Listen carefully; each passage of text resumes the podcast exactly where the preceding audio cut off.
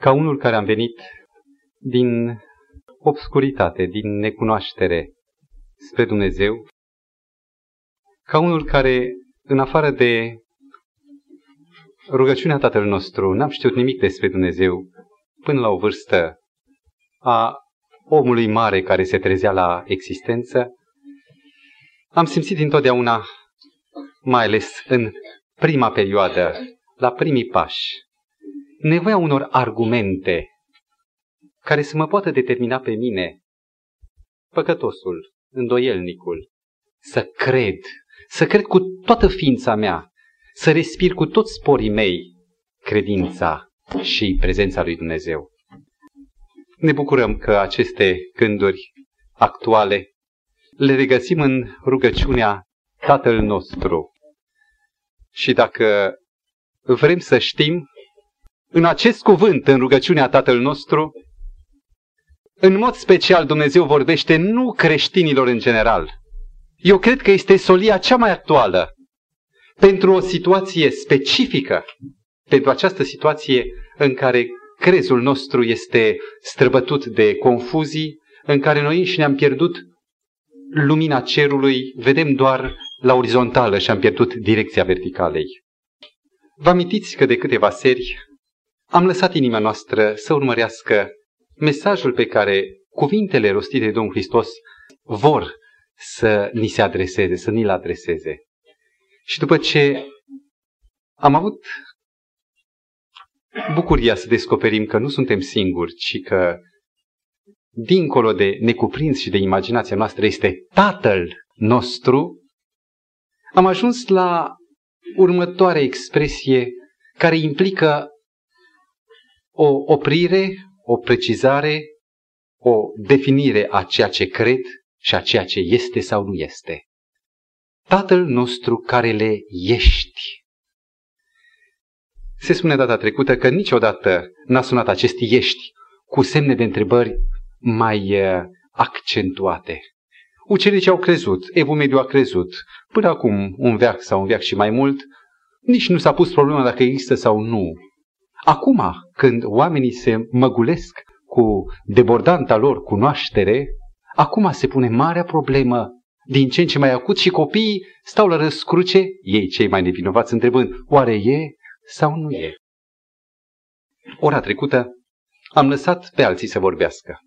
Am lăsat ca martorii care s-au ocupat cu problemele de natură pur științifică să ne elibereze de complexul, falsul complex al culturii, nu-i cultură, e pe nedept numită cultura, complexul culturii, Că adică să fim liberi să cercetăm Scriptura fără apăsările unei opinii pe care am primit-o tradițional sau nici nu știm cum, care ne împiedică să credem cu toată inima noastră. Ori acum, odată ce am înțeles că dacă ar fi să ascultăm doar glasul pământului, glasul naturii, avem mult mai multe motive decât au avut acum 100 de ani oamenii să credem în Dumnezeu Tatăl că este, acum să dăm drumul gândului, sufletului nostru, să găsească adevăratele argumente, argumentele zdrobitoare ale credinței în Dumnezeu. Vă mărturisesc că am așteptat și le-am căutat aceste argumente zdrobitoare. Și am avut simțământul că fiecare discuție cu oameni întemeiați, cu oameni cu o viziune, mă apropie tot mai mult de bulgărele loviturii de grație, de punctul cheie. Și aflați că după peste 15 ani, sau aproape 15 ani de când cunosc credința, am făcut o descoperire, cred că ați făcut-o și dumneavoastră, poate șocantă. Știați dumneavoastră că argumentele sunt ineficiente să determine convingerea că există o ființă infinită și absolută? Să nu vi se pară că este o dare înapoi sau că este o cădere în așteptările dumneavoastră. Să așteptăm și sfârșitul. Decât de la început trebuie să recunoaștem că a încercat să demonstreze absolutul prin și cu relativ, deci din relativ să demonstreze absolutul, și din măsuri finite să demonstrezi infinitul este, din punct de vedere logic, o absurditate, o aberație. Noi suntem legați de finit Toate mijloacele noastre de a cunoaște sunt limitate, sunt finite. Cum am putea noi cu un litru să cântărim marea? Nici nu se poate. Noi în limitele noastre nu putem, nu avem unelte, nu avem mijloace, capacități să cunoaștem absolutul și infinitul. Încercați pe un handicapat care lipsit de ochi, urechi, deci de capacitatea de a auzi, de a vedea, de a simți, orice fel de capacitate, încercați să îl convingeți că există în afara lui o lume obiectivă, că sunt culori, că e lumină. Nu se va putea. Pentru că nu poate să ajungă la ceea ce vreți să-l convingeți.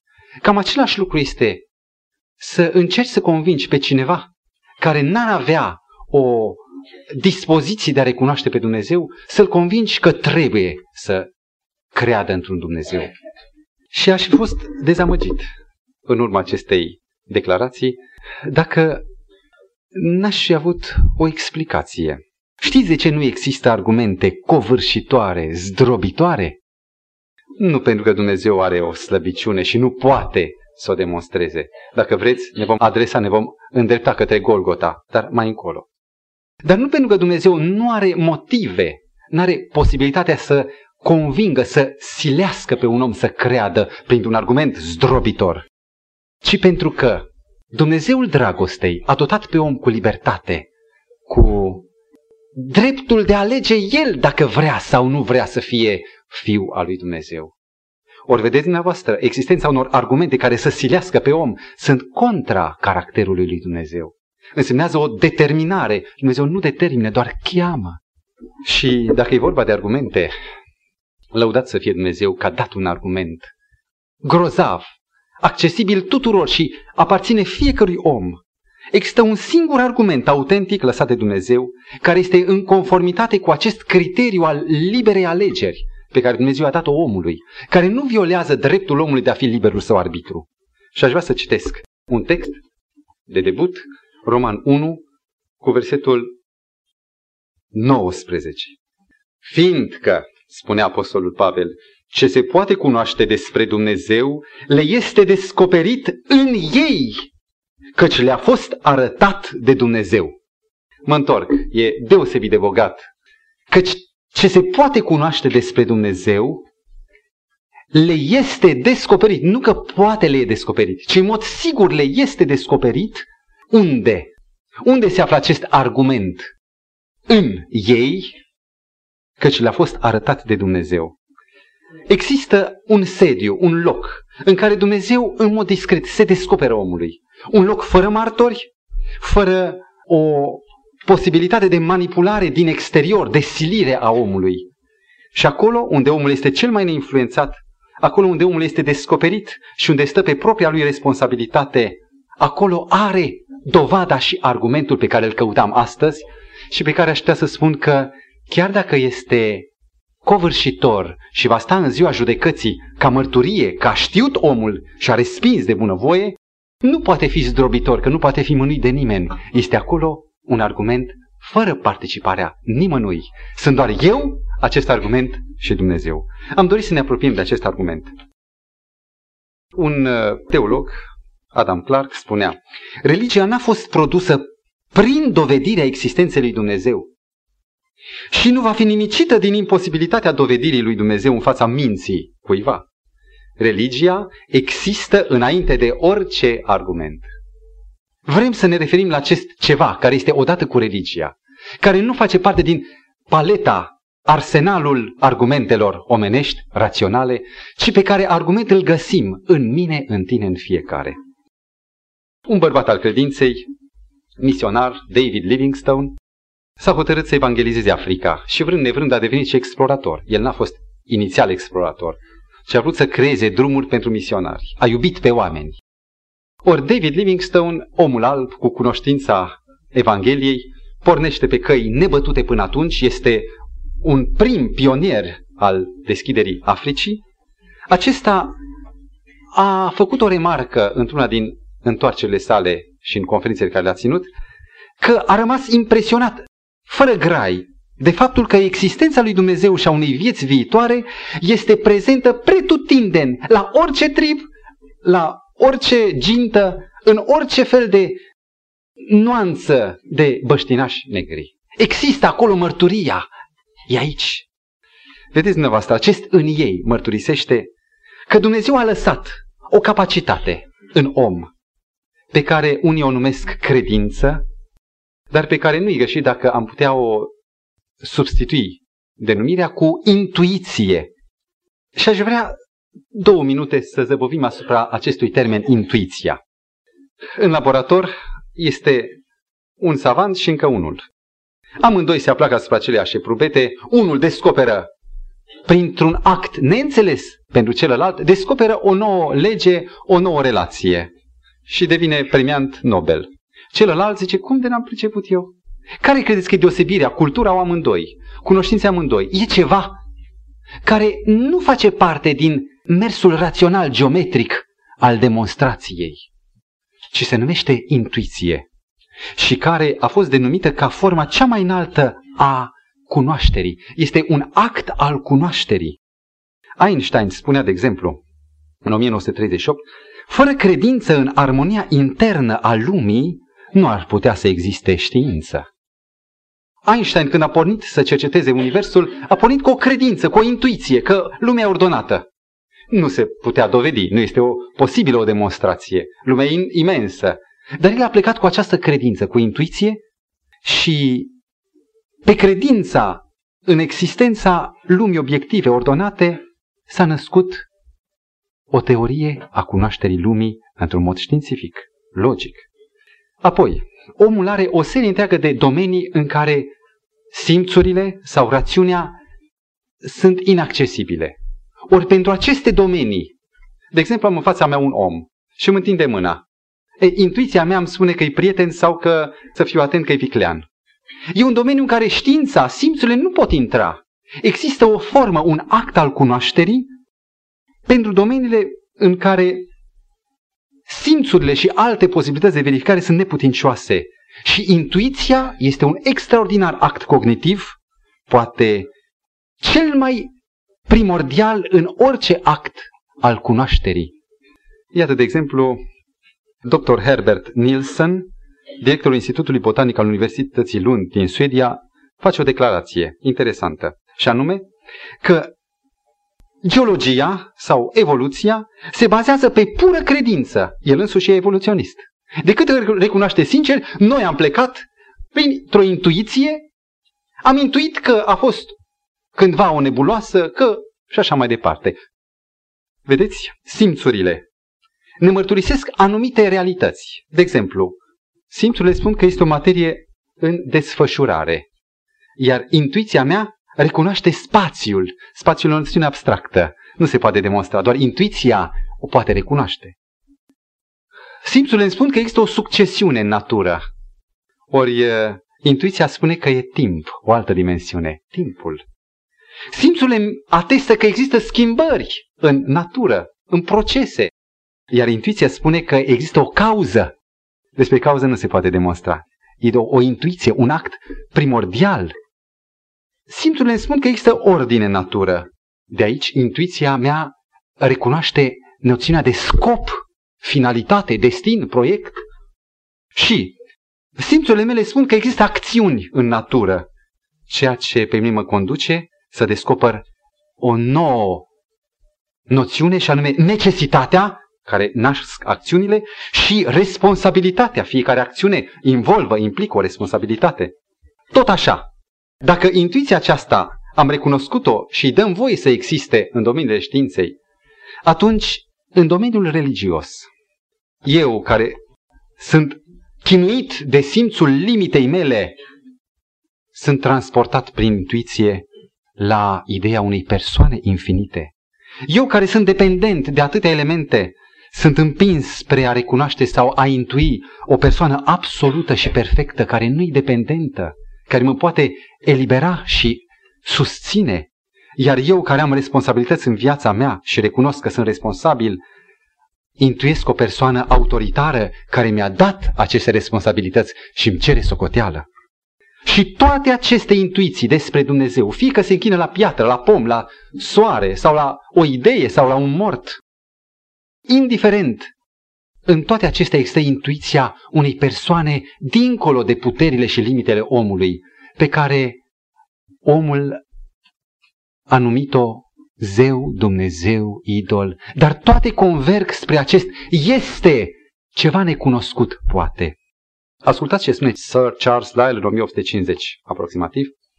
Facultatea religioasă a omului este una din cele mai puternice facultăți. Ea există din cele mai îndepărtate veacuri. Și în loc să diminueze acum, în fața civilizației crescânde, ea crește tot mai puternic, încât azi, în lumea cea mai civilizată, este mai dezvoltată ca oricând înainte. Cred că ne putem convinge că aceasta ne conduce spre un mare adevăr. Charles Ryle, unul din părinții evoluționismului. Un gânditor Fichte, prin 1800, spunea, noi suntem născuți în credință. A descoperit că e una cu sângele, cu oasele, cu respirația noastră, credința.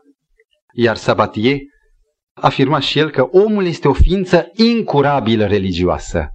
N-au încercat de la Revoluția franceză înainte, în curgerea timpului, oamenii să vindece această rană a conștiinței, ziceau ei, credința în Dumnezeu. Și iată că nu s-a reușit, din potrivă, omul e și mai afirmat în credința lui. Blaise Pascal, unul din primele genii ale civilizației umane, care a fost ani de zile un răsvrătit împotriva lui Dumnezeu, care n-a vrut să accepte Scriptura și subordonarea credinței și a luminii Bibliei, la un moment dat, constrâns să recunoască pe Dumnezeu, era sincer, face următoarea declarație. Există un vacuum, adică un gol, un vacuum, în formă de Dumnezeu în inima fiecărui om. Și acel vacuum nu poate fi satisfăcut de niciun lucru creat, ci doar de Dumnezeu Creatorul, așa cum ni l-a descoperit Hristos Isus. Nu-i așa? Ce ne-a dus pe noi aici? Sunt oaspete, de exemplu. E acest vacuum, acest gol care cere o apropiere, o umplere prin prezența lui. Religia nu este sădită din afară, cum ar crede oamenii, ci țâșnește din lăuntru. Nu Scriptura ne-a învățat că există Dumnezeu.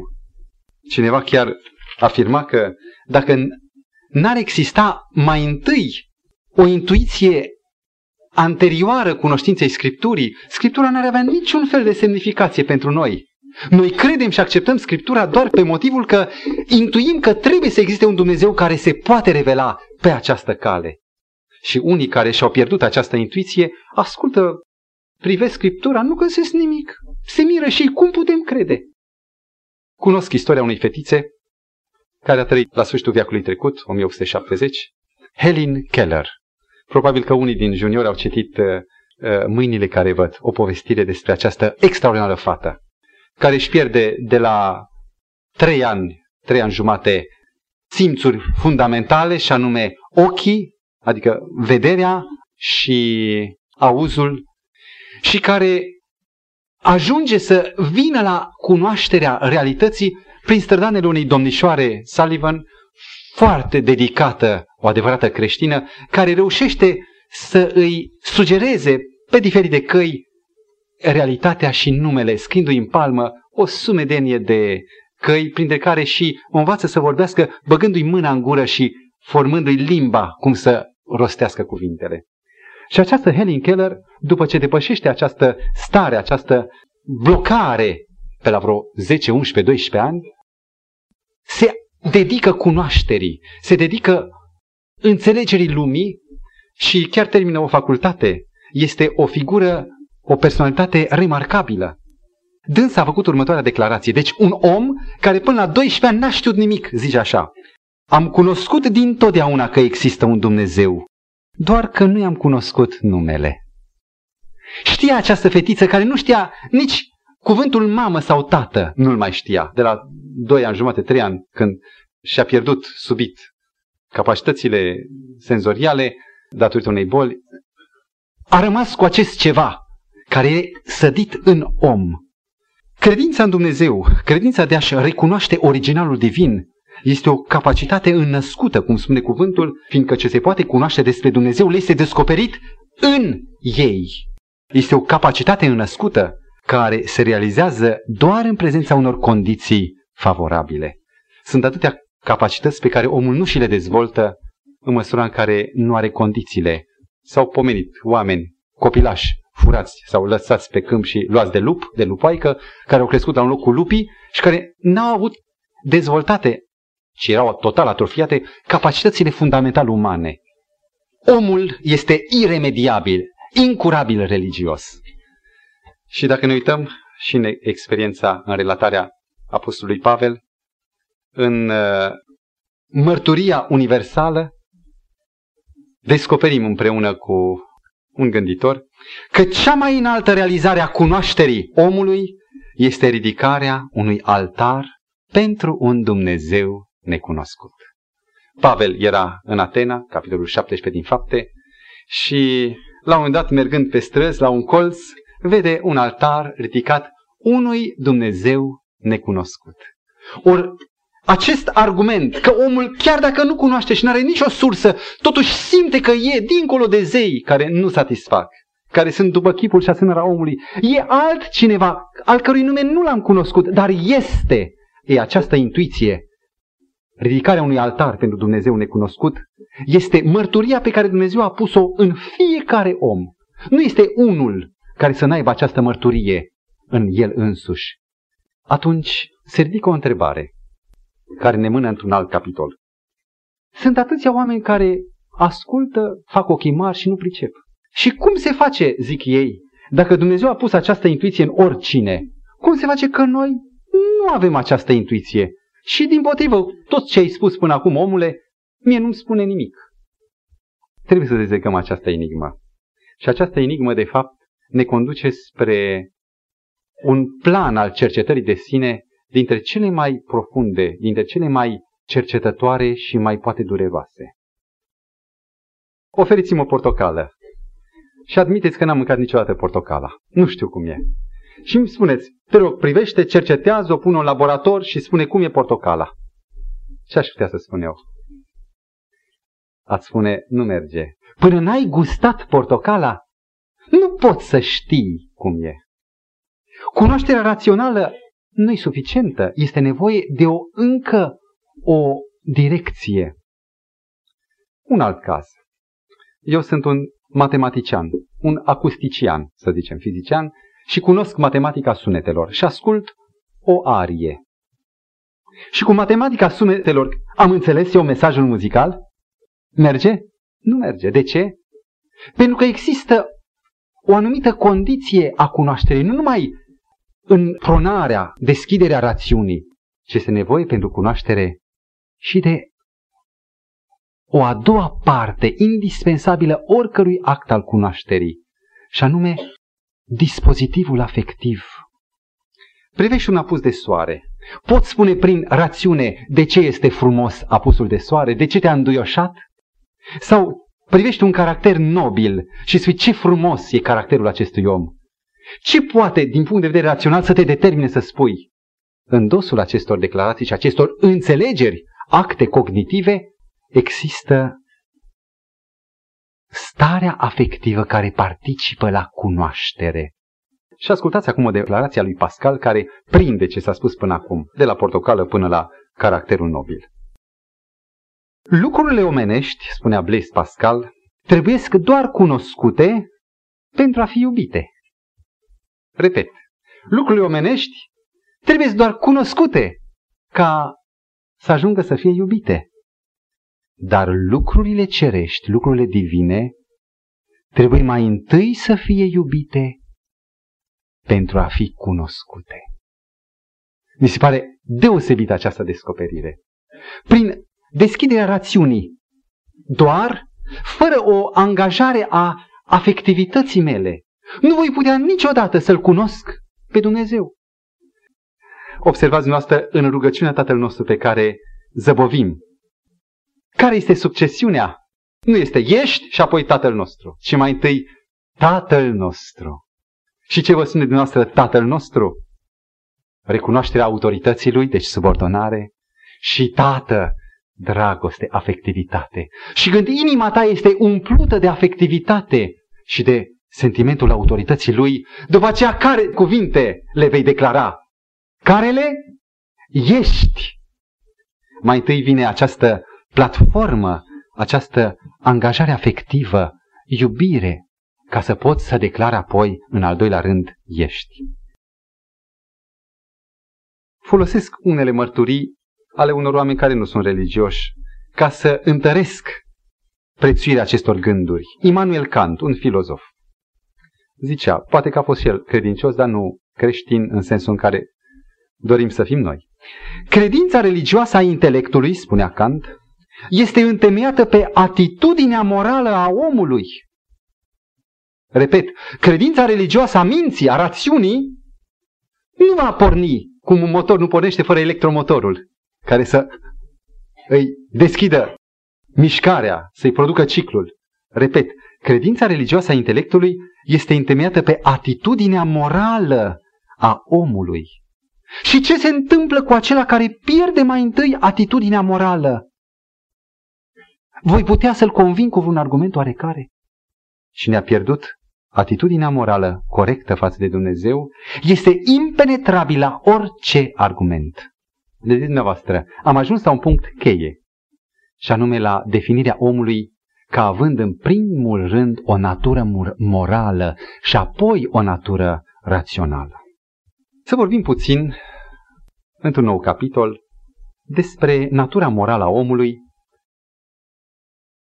Pământul, stelele, recunosc niște legi. Amintesc de legea gravitației. Și nu numai că le recunosc, dar se supun corpurile cerești legii gravitației, lege pe care n-au creat-o corpurile cerești. Iar omul descoperă și el niște legi cu valoare autoritară în el. Știți cum se numesc acestea? Ce ai făcut? Sau trebuie să faci. Dacă nu, trebuie să faci. Nu mai există târguială. Cum se numesc aceste legi? Cum se numește glasul care îți vorbește? Conștiința. Omul descoperă în el niște legi pe care nu poate decât să le asculte o lege a datoriei, care, necurmat, din primele zile ale vieții până în ultimele, îl dovedesc vinovat și parcă se ridică împotriva ceea ce este el, un păcătos. De aici sau din insule sau din jungla africană, oricine are această mărturie a conștiinței în el. Cum spunea Sfântul Apostol Ioan, că această adevărată lumină care luminează pe orice om venind în lume. Nu este un om care să aibă parte de această lumină a conștiinței, mărturia internă pe care Dumnezeu a pus-o în om. Conștiința este una din cele mai mari provocări pentru necredință, pentru scepticism. Știți ce este această conștiință? Ea dovedește un legiuitor sfânt. Conștiința recunoaște existența unei legi morale care are o autoritate supremă asupra lui. Și pe de altă parte, ori de câte ori omul violează această lege, capătă pe loc simțământul vinovăției și teama unei judecăți. Conștiința, un necredincios ar putea să spună, nu vă spărați, ea este doar o lege pe care omul și-o face. Conștiința nu este absolută, e relativă. Conștiința este legea pe care omul și-o determină pentru sine. Dacă cercetăm mai adânc, o să putem recunoaște că conștiința nu este expresia superioară a naturii evoluate. Adică am evoluat de la o stare și am devenit om și expresia naturii mele evoluate se numește conștiința. Și știți de ce? Nu poate să fie reflectarea și expresia naturii? Vă rog, prindeți ideea. Pentru că conștiința condamnă natura. Nu e din ale naturii. Conștiința, acest glas, din potrivă, o sândește natura mea. Nu este expresia naturii mele, ci este împotriva acestei naturi ale mele. Zăbovim asupra capitolului conștiință, pentru că este, după părerea unui număr de credincioși argumentul cel mai greu în favoarea recunoașterii existenței lui Dumnezeu. Bineînțeles, numai pentru cine are conștiință. Conștiința nu este nici lege, nici polițai pentru om, ci judecător. Reiau. Necredinciosul spunea, raționalistul spunea, conștiința este legea pe care omul și-o face. Nu. Conștiința nu este lege. Conștiința nu stabilește legi, ci simplu ne avertizează cu privire la existența unei legi. Și nu ne avertizează doar cu privire la existența unei legi, ci și a unei datorii, a unei obligații, a unei ținte față de această lege. Țintă care nu e a noastră. Totdeauna conștiința îmi vorbește când n-aș vrea să-mi vorbească. Nu e ținta mea față de lege, e ținta, e pretenția unui altcineva față de care am simțământul obligativității. Deci, conștiința nu dă legi, ea doar atrage atenția asupra unor legi care există, care mărturisesc despre datoria mea, deci despre niște ținte față de această lege, ținte care nu mi-aparțin. Nu sunt ale mele, sunt totdeauna împotriva mea, care mărturisesc despre altcineva care este în spatele acestor cereri, dotat cu voliție, cu voință, de aceea nu sunt legile indicative, ci imperative. Trebuie să faci. Nu sfat. Ar fi bine să, ci să faci. Deci o persoană, altcineva, care stă în dosul legilor și față de care eu nu știu cum, n-am explicații, am simțământul obligativității. Spuneam că conștiința nu aparține naturii, pentru că condamnă natura. A fost un împărat. Mai mare decât el n-a fost nimeni. Toți se prostenau înaintea lui și spuneau că este Dumnezeu. Îl chema Nerone. Și acesta făcea ce vroia în imperiul său. Și a făcut palate cu camere, cu, cu coridoare de aur. Și spune că noaptea se auzea tronc, tronc, tronc, umblând el prin coridoare, chinuit, terorizat de conștiința lui. Chema, scula slugile noaptea din somn, robii să-i cânte. Îl muncea ceva. Dar el nu mai avea pe nimeni deasupra lui. În fața cui avea aceste frământări? Conștiința este un alter ego, un alt eu, un alter ego în noi, dar nu al nostru. Înapoi a persoanei noastre se află o altă personalitate care are această marcă deosebită, nu doar putere, că e creator, nu doar uh, înțelepciune, că este organizatorul lumii, ci în mod special este o personalitate morală care îmi cere o armonizare o acordare după morala lui și nu după morala mea. Cineva a explicat cum s-a născut idolatria. Omul se simte permanent învăluit de o prezență dăinuitoare care îl înconjoară și dinainte și de dinapoi, care îi dă un sens nou gândurilor lui, care îl umple cu avertismente și cu o teamă în fața unei judecăți, și omul, în fața acestui cineva pe care îl simte pe urmele sale, se simte mânat să plămădească, să cioplească un idol, să născocească după mintea lui un Dumnezeu care să n-aibă o singură trăsătură, să n-aibă natură morală. Se închină în fața idolului fericit că a scăpat de conștiință omul își neagă natura sa morală. Și există acest termen numit păcatul care înconjoară pe om, care țâșnește din ochi, din gură, din mână, din orice inițiativă a omului care lovește acest judecător care acuză și de care judecător omul vrea să fugă.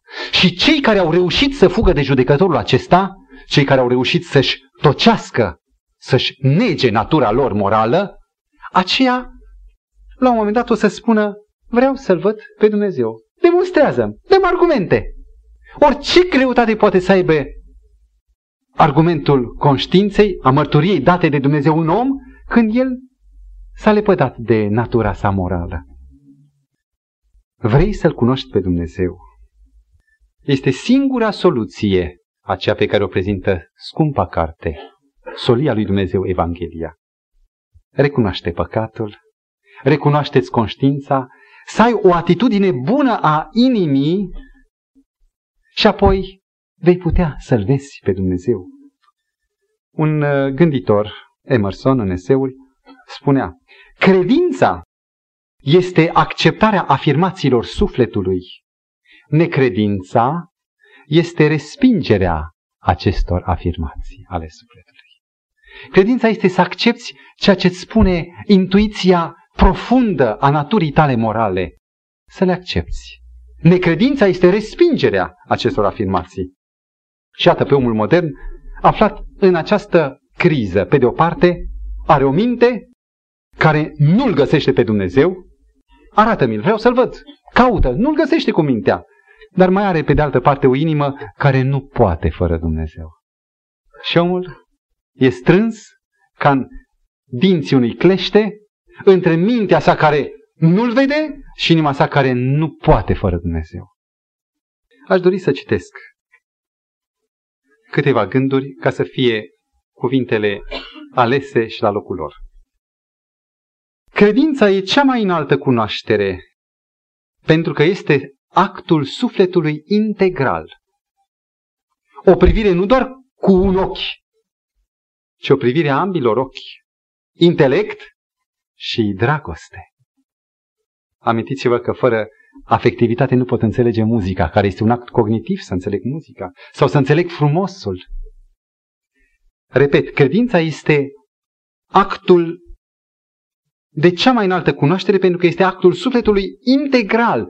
Privește cu doi ochi, nu numai cu rațiunea, cu intelectul, ci privește și cu afectivitatea, cu dragostea. Erorile raționalismului sunt erorile unei vederi cu un singur ochi, a unei vederi defectoase. Bunicul meu săracul nu avea un ochi. Și nu odată l-am văzut când băgan cârlic la pescuit, acul în râmă sau în cașcaval. Nu erau mâinile în același plan și se enerva că nu reușea să, să vâre la locul lui acul. O vedere defectuoasă, cu un singur ochi. Intelectul a divorțat de inimă, adică a divorțat de o atitudine bună, a divorțat de acțiuni drepte, deci de natura morală, a divorțat de un scop bun, sfânt, a divorțat intelectul de curăția inimii. Intelectul zice, nu-l pot cunoaște pe Dumnezeu. Și are dreptate, căci tot așa zice și Scriptura, 1 Corinteni 2 cu 14. Omul firesc nu poate primi lucrurile duhovnicești și nici nu le poate înțelege, căci ele sunt o nebunie pentru el. Intelectul simplu, singur, este jumătate din om. Și intelectul este timpul doi al cunoașterii, căci timpul întâi al cunoașterii de Dumnezeu este o atitudine morală corectă. Ce spune Scriptura în Evrei 11 cu 3? Prin credință cunoaștem, printr-o atitudine bună a inimii, ajungem să cunoaștem chiar organizarea lumii. În Psalmul 34 cu 8 găsim un text minunat, cred că știți pe de rost. Psalmistul spune, gustați și vedeți timpul 1 și timpul 2. Gustați, atitudinea inimii, și vedeți ce bun este Domnul. În Matei 5 cu 8 este un alt text minunat în legătură cu cunoașterea de Dumnezeu. Îmi amintesc de o replică a unui copil al lui Dumnezeu către un raționalist. Nu-L vezi pe Dumnezeu? Foarte simplu, Matei 5 cu 8. Fă-ți rost de inimă curată și îl vei vedea pe Dumnezeu. Timpul 1, inima curată. Ferice de cei cu inima curată, căci ei vor vedea pe Dumnezeu. Nu-L vezi? Inima, nu ochii. Inima trebuie rearanjată, repusă în bună rânduială. Ioan 7 cu 17. Dacă vrea cineva să facă voia mea, va ajunge, timpul 2, să cunoască. Dacă există o atitudine bună, morală, dacă vreau, atunci voi și cunoaște. Și 1 Ioan 4 cu 8, un text deosebit de frumos. Cine nu iubește, nu cunoaște pe Dumnezeu. Atitudinea morală și apoi înțelegerea intelectuală. Cine nu iubește, cu niciun chip nu va putea să-L cunoască pe Dumnezeu. Dumnezeu este dragoste. Până ca să-L cunoaștem pe Dumnezeu, pornim la drum cu această cunoaștere intuitivă pe care ne-a dat-o Dumnezeu prin plămădirea Constituției noastre. Și pornim cu acest gol, cu acest vacum după Dumnezeu. Intuitiv îl cunoaștem, este, deși nu știm cum îl cheamă, e altarul Dumnezeului necunoscut. Apoi cercetăm natura și vedem, cum s-a spus ora trecută, că trebuie să fie o inteligență extraordinară, să fie o minte care să organizeze, care să dea un sens, un scop. Deci cunoașterea indirectă prin natură. Dar nici natura, nici intuiția nu poate descoperi natura dragostei lui Dumnezeu. Că Dumnezeu, la baza morală, este dragostea și Dumnezeu fiind un Dumnezeu moral, la temelia morală este iubirea. Natura doar indirect mărturisește, explicit nu. Și pentru că nu poate natura să spună, acum aproape 2000 de ani, cerurile s-au deschis și a coborât către noi însuși Fiul lui Dumnezeu, care a acceptat să demonstreze cea mai înaltă dragoste, a acceptat să se facă jertfă, să fie mielul junghiat de la întemeierea lumii, ca noi, după ce am trecut de aceste două faze cognitive, să putem să înțelegem că Dumnezeu este iubire. Intuiția îmi spune că Dumnezeu este, dar mă îndoiesc de intuiție, n-am siguranța ei. Natura demonstrează indirect că Dumnezeu este, dar nu-L cunosc pe Dumnezeu. Cine ar putea să ne dea o dovadă, o mărturie mai puternică că Dumnezeu este decât cel care a fost cu Dumnezeu, care cunoaște personal pe Dumnezeu, care a venit pe pământ în trup de om, Mântuitorul, și care a spus, este Tatăl nostru, a zis Iisus ucenicilor, care le ești. Și aceasta nu o spune cineva care n-a cunoscut, nimeni n-a cunoscut pe Dumnezeu, un singur Fiul l-a cunoscut și El a venit să-L descopere pe Tatăl. Am făcut numai o socoteală. În a doua parte a capitolului 5 din Ioan, Mântuitorul vorbește ucenicilor și iudeilor. De 15 ori folosește cuvântul Tată, încercând să-l, să lege de calitățile Tatălui. Iar în capitolul 14, unde vorbește strict ucenicilor și nouă, de 23 de ori folosește, se pare că tată este miezul, obiectivul demonstrării pe care o intenționează Domnul Hristos. Să le spună ucenicilor că Tatăl este, că așa e Tatăl și nu-i altfel. Îl credeți pe Isus când vorbește despre Tatăl?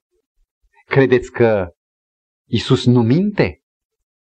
Cine ar putea minți și știind că minte să accepte cuie, să accepte spini, să accepte huiduieli, să accepte răstignire și să accepte să moară. Când știi că e o minciună, te lași de ea, viața e mai scumpă decât orice. Dar el care pretinde că vine să facă voia tatălui, moare, acceptă să moară, ca să ne dea cea mai mare dovadă a faptului că tatăl este. Știți că la în ceasul morții nimeni nu mai glumește. Glumim, ne jucăm până atunci. Dar în ceasul morții toți suntem solemnizați. Mântuitorul, în ceasul morții, când vorbește testamentar, rostește un cuvânt. Tată, în mâinile tale mă încredințez. Tată! Nu vorbește cu noi, nouă, dar cu Tatăl. Tatăl este și cea mai mare dovadă este jertfa și viața și trăirea Domnului nostru Isus Hristos. Și acum, ca să urmărim treptele cunoașterii, dacă am cunoscut și Scriptura după intuiție și natură, dacă am descoperit că vorbește deschis Scriptura nouă, dacă ne-am pus atitudinea inimii într-un bun dispozitiv față de Dumnezeu, urmează un act atât de necesar ca să putem să ne rugăm, nu cu dubii sau mașinal, mecanic, ci atunci când spunem Tatăl nostru, care le ești, să spunem cu toată convingerea. Și anume, cunoașterea personală sau experiența. Cineva trăgea atenția că în latinește înțelepciune se numește sapienția, știți? Și sapienția, cuvântul înțelepciune, provine de la sapere, un cuvânt latinesc care însemnează a gusta. Nu poți să cunoști, să ai înțelepciunea, să înțelegi, să realizezi, până nu pui tu însuți la probă, nu guști concret, printr-o cunoaștere personală, ceea ce Dumnezeu descoperă. Un citat. Cine dorește să aibă dovada de plină asupra realității bunului Dumnezeu, trebuie să supună această realitate probei experienței sau experimentului. El trebuie să ia pe bunul Dumnezeu ca pe o realitate. Și apoi să primească ceea ce urmează, confirmarea. Când credința caută după Dumnezeu, apoi îl găsește. Și cei ce îl găsesc vor fi cei mai înțelepți și cei mai adevărați dintre semeni. Iar convingerile celor care l-au găsit pe Dumnezeu sunt dintre cele mai sigure convingeri de care este în stare omul. Ian Hus urcă pe rug. Ce-l costă? Renunță. Nu se poate. 50 de milioane de martiri îngrașă pământul. Pentru că au acea convingere care îi ridică deasupra oricărei alte autorități și care nu se poate confunda, nu se poate deturna în fața a nimic. Cei ce trăiesc în părtășie cu Bunul Dumnezeu vor fi dovezi practice pentru cei ce încă nu-L cunosc despre existența practică a lui Dumnezeu. A fost cu o ocazie în urmă, cu timp în urmă, cineva într-un cerc, în comunitatea Grand, și a povestit o experiență care m-a mișcat, cred că mulți o știți, dar mulți nu o știți. A fost mărturia cuiva personal. Doi colportori dintr-o mare metropolă de dincolo de ocean, poate cea mai mare din lume, un oraș de fum și de depravare. Colportori sunt uh, misionari itineranți, misionari care umblă cu cărțile religioase, cu Biblia și contactează acasă la oameni, în gospodăria lor, pe cei ce au vacumul conștient în ei și le oferă soluția. Sunt poate deschizătorii de drumul pentru marea lucrare misionară.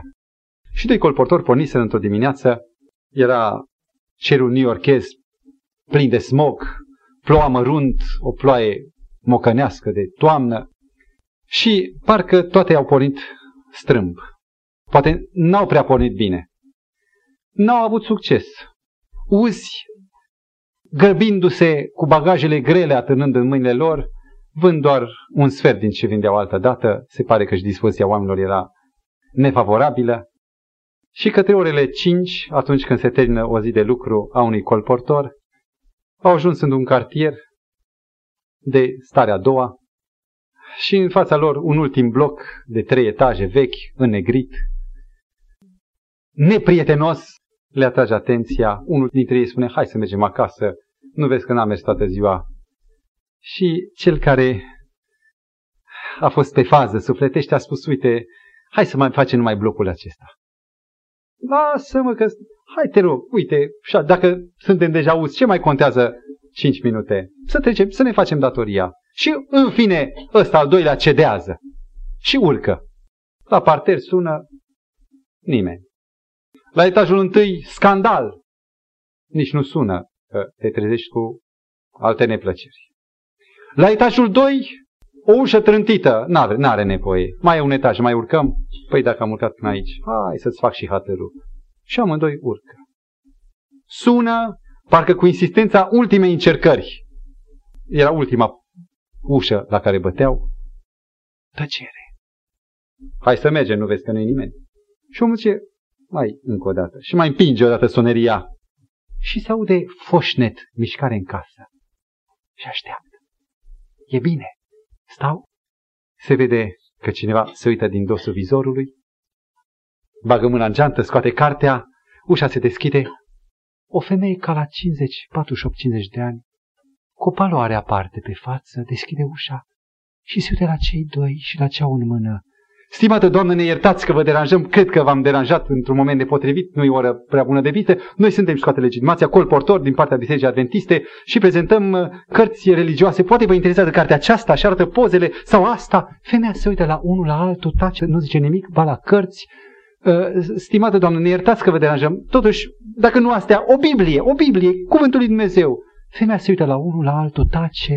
Și ăsta la alt, răstitul din spate, spune, Doamnă, vă rog să ne iertați, plecăm acum. Dar un, un singur lucru să spuneți. Credeți că există Dumnezeu sau nu credeți? Și mi-a face ochii și mai mari, deschide ușa și să ne poftiți intrați. Închide ușa după ei și cheamă John pe bărbatul său. Și acesta, într-o haină de casă, cam depășită la termen, intră în sufragerie, amândoi cu o față foarte pătrunsă, impregnată de mirare. Uite, John, au venit dumnealor. Da, zice, noi suntem colportori, carte. Luați puțin loc, spune bărbatul. Se așează pe scaun și bărbatul spune. Bărbatul trecut de 50. Sunteți un răspuns așteptat. Eu și cu soția mea suntem agnostici. Toată viața noastră nu ne-am interesat și n-am crezut că e sau nu e Dumnezeu. N-am avut copii că n-am vrut să-i avem. Și viața noastră acum este seacă. Simțim că murim cu încetul. Și nu mai putem suporta nici eu, nici soția. Și astăzi am spus, trebuie să facem ceva, că nu mai merge. Și soția mi-a spus, dragă, dar dacă e Dumnezeu, pe atunci să ne plecăm pe genunchi, acum cinci minute mi-a spus, mi spus soția, și să strigăm la el. Și s-au rugat amândoi, cam așa. Dumnezeule, nu știm cine ești, nu știm dacă ești, dar dacă ești, vrem să te cunoaștem, Dumnezeule. Și dorim ca să ne răspunzi. Te rugăm, vorbește-ne. Spune-ne dacă ești și trimite pe cineva, un om cunoscut de tine, care să vină cu adevărul, nu cu falsuri. Să ne spune exact cum stau lucrurile. Să nu trimiți pe unul care, sau să nu lași să vină unul cu falsuri și cu altele. Ei bine, în timp ce noi ne rugam în acest fel, s-a auzit soneria, soțul zice, nu deschide. Și sună din nou și soția spune, ei, acum deschide. Și iată, tu mă întreb dacă Dumnezeu există. Acum cred, Dumnezeu există. Iubiți frați, există plaga veacului înfumurat, numit nihilismul. Sunt uh, cluburi de ateism sau de raționalism, care, ca să intri în ea, trebuie să depui o abjurare de orice fel de credință, care cam așa sună. Eu nu cred într-un Dumnezeu personal care a făcut cerurile și pământul. Eu nu cred într-un Dumnezeu iubire care a dat pe Fiul Său. Eu nu cred. Un nihilism total. Nu este, spun aceștia. Și Revoluția franceză, pentru prima dată, a spus, nu este. Știți ce a afirmat Revoluția franceză în 1789? Că nu este? Și atunci ceva trebuia să fie. Au luat o artistă, au numit-o zeița rațiunii, artistă de la operă, și au spus, este omul, omul este, nu Dumnezeu, omul este. Și după patru ani de zile, națiunea și-a venit în fire și a văzut că nici omul nu poate fi. E nenorocire când vine omul. După Iacobin, partide după partide, radical după radicali, urcau eșafodul. Nici omul nu este. Și unul dintre ei, un om înțelept, a spus, este ecoul lui Voltaire, care zicea, dacă nu ar fi Dumnezeu, ar trebui să-L inventăm. Din fericire, nu trebuie să inventăm nimic. Astăzi, în acest veac, când se prinde din nou gândul o fi, n-o fi, și când destul de mulți la răscruce spun, poate nu e. Cine are acea convingere și experiență să poată să spună răspicat și hotărât, este. Vă rog, prindeți. Există un popor care păzește porunca pata din decalog, care este semnul mărturiei că este Dumnezeu, că Dumnezeu a făcut cerurile și pământul și marea și tot ce este pe ele și a pus deoparte un semn al recunoașterii lui Dumnezeu că Dumnezeu este. Și această recunoaștere nu este ascunsă în inimă, ci ca o cetate așezată pe munte. Este în fața lumii întregi. Toți iau act că Dumnezeu este. Ei țin această zi pentru că Dumnezeu este. Dacă El este, este cheia supraviețuirii noastre morale. Dacă nu este, vedeți Revoluția franceză ce a fost patru ani de groază. Decideți-vă de partea cui dați mărturia. Și Einstein spunea în cartea lui Wurmbrand, Biserica Subterană Torturată pentru Hristos în 1969, spunea, e citat de Wurmbrand, Dar Einstein vorbește. Dacă eliminăm din creștinismul lui Isus tot ceea ce a fost introdus mai târziu, exact ceea ce a făcut credința adventă, avem o religie capabilă să ferească lumea de toate relele sociale. Orice om are datoria sfântă să facă tot ce poate pentru triumful acestei religii, semnează Albert Einstein. Stimații mei frați, Tatăl nostru, puteți spune după mine, care le ești sau nu ești? Aveți dubii? Mergeți și puneți la probă. Cercetați-vă inima dumneavoastră. Dați păcatul la o parte. Numiți-l păcat. Doamne, iartă-mă pentru păcat. Și veți descoperi un Dumnezeu care nu este un Dumnezeu creator, ci este uimitor. Tatăl nostru. Și inimile noastre topite de această iubire care ne suportă încă în ciuda păcătoșenii noastre, această iubire se va descoperi ca cea mai scumpă realitate pentru care de acum încolo înțeleg să trăiesc, înțeleg să mă bucur de el, înțeleg să mă dedic total numai și numai acestui bun și iubitor părinte, ca tot ce sunt și tot ce am și totul din mine și din jurul meu să strige acum la pragul timpului, da, Doamne, ești, vino, Doamne Iisuse. Amin.